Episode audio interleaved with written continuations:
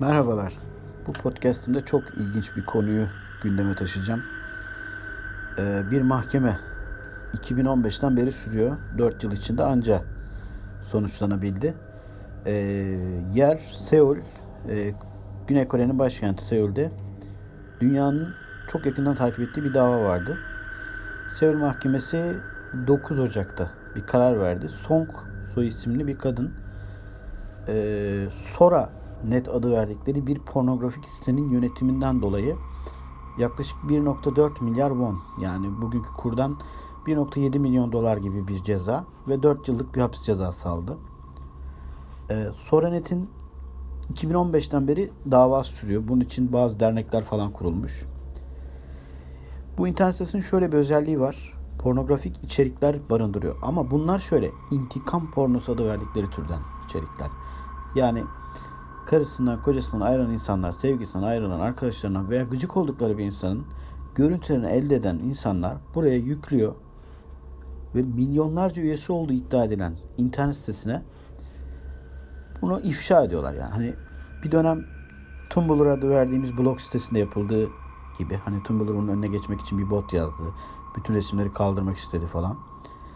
Halen Twitter'da bunu hashtagler içinde yapıyorlar ifşa dedikleri yöntemle hatta bazı e, kişilerin intihar etmesine yol açmışlar.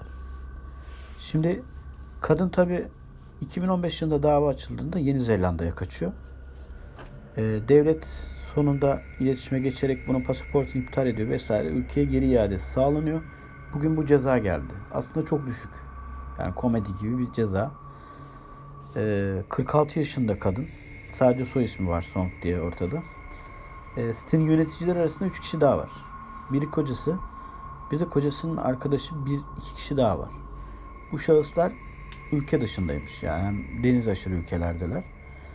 Kadın da suçu şimdi onlara atıyor. Yani benim suçum yok onlar yönetiyordu gibisinden. Konuşuyor.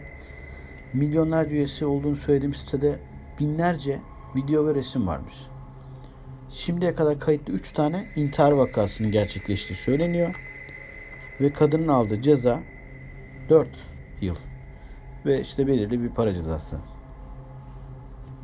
Şimdi günümüzün en büyük sorunlarından bir tanesi bu. Yani gelişen teknoloji, akıllı cihazlar, cep telefonlarının, kameralarının çok netleşmesi, her şeyi paylaşabiliyor. Özellikle gençler kontrolsüz bir şekilde. Bazen yargıya giden davaları görüyorsunuz belirli para cezaları çıkıyor ama böyle çok ağır bir şeyler çıkmıyor. Hatta geçtiğimiz günlerde bir doktorun hastalarını çekip internette yayınladığı gibi haberler çıktı ve o şahıs da adli kontrolde salınmış bugün. Yani büyük bir ceza çıkmıyor. Çıkmadığı için de insanlar devam ediyor. Gerçekten büyük sıkıntı. Teknolojinin getirdiği büyük bir sıkıntı. İyi ki böyle bir siteyi kapatabilmişler. Sonunda Güney Kore insanlarında böyle acayip alışkanlıklar var. Birkaç tane arkadaşım olmuştu Güney Koreli. Gerçekten adamların içinde bir e, canavar yatıyor. Yani anlatıyorlardı yani orada yaşanan olaylar. Hani bizim buranın sapı orada herhalde normal olur yani. Öyle bir sapıkları var adamların.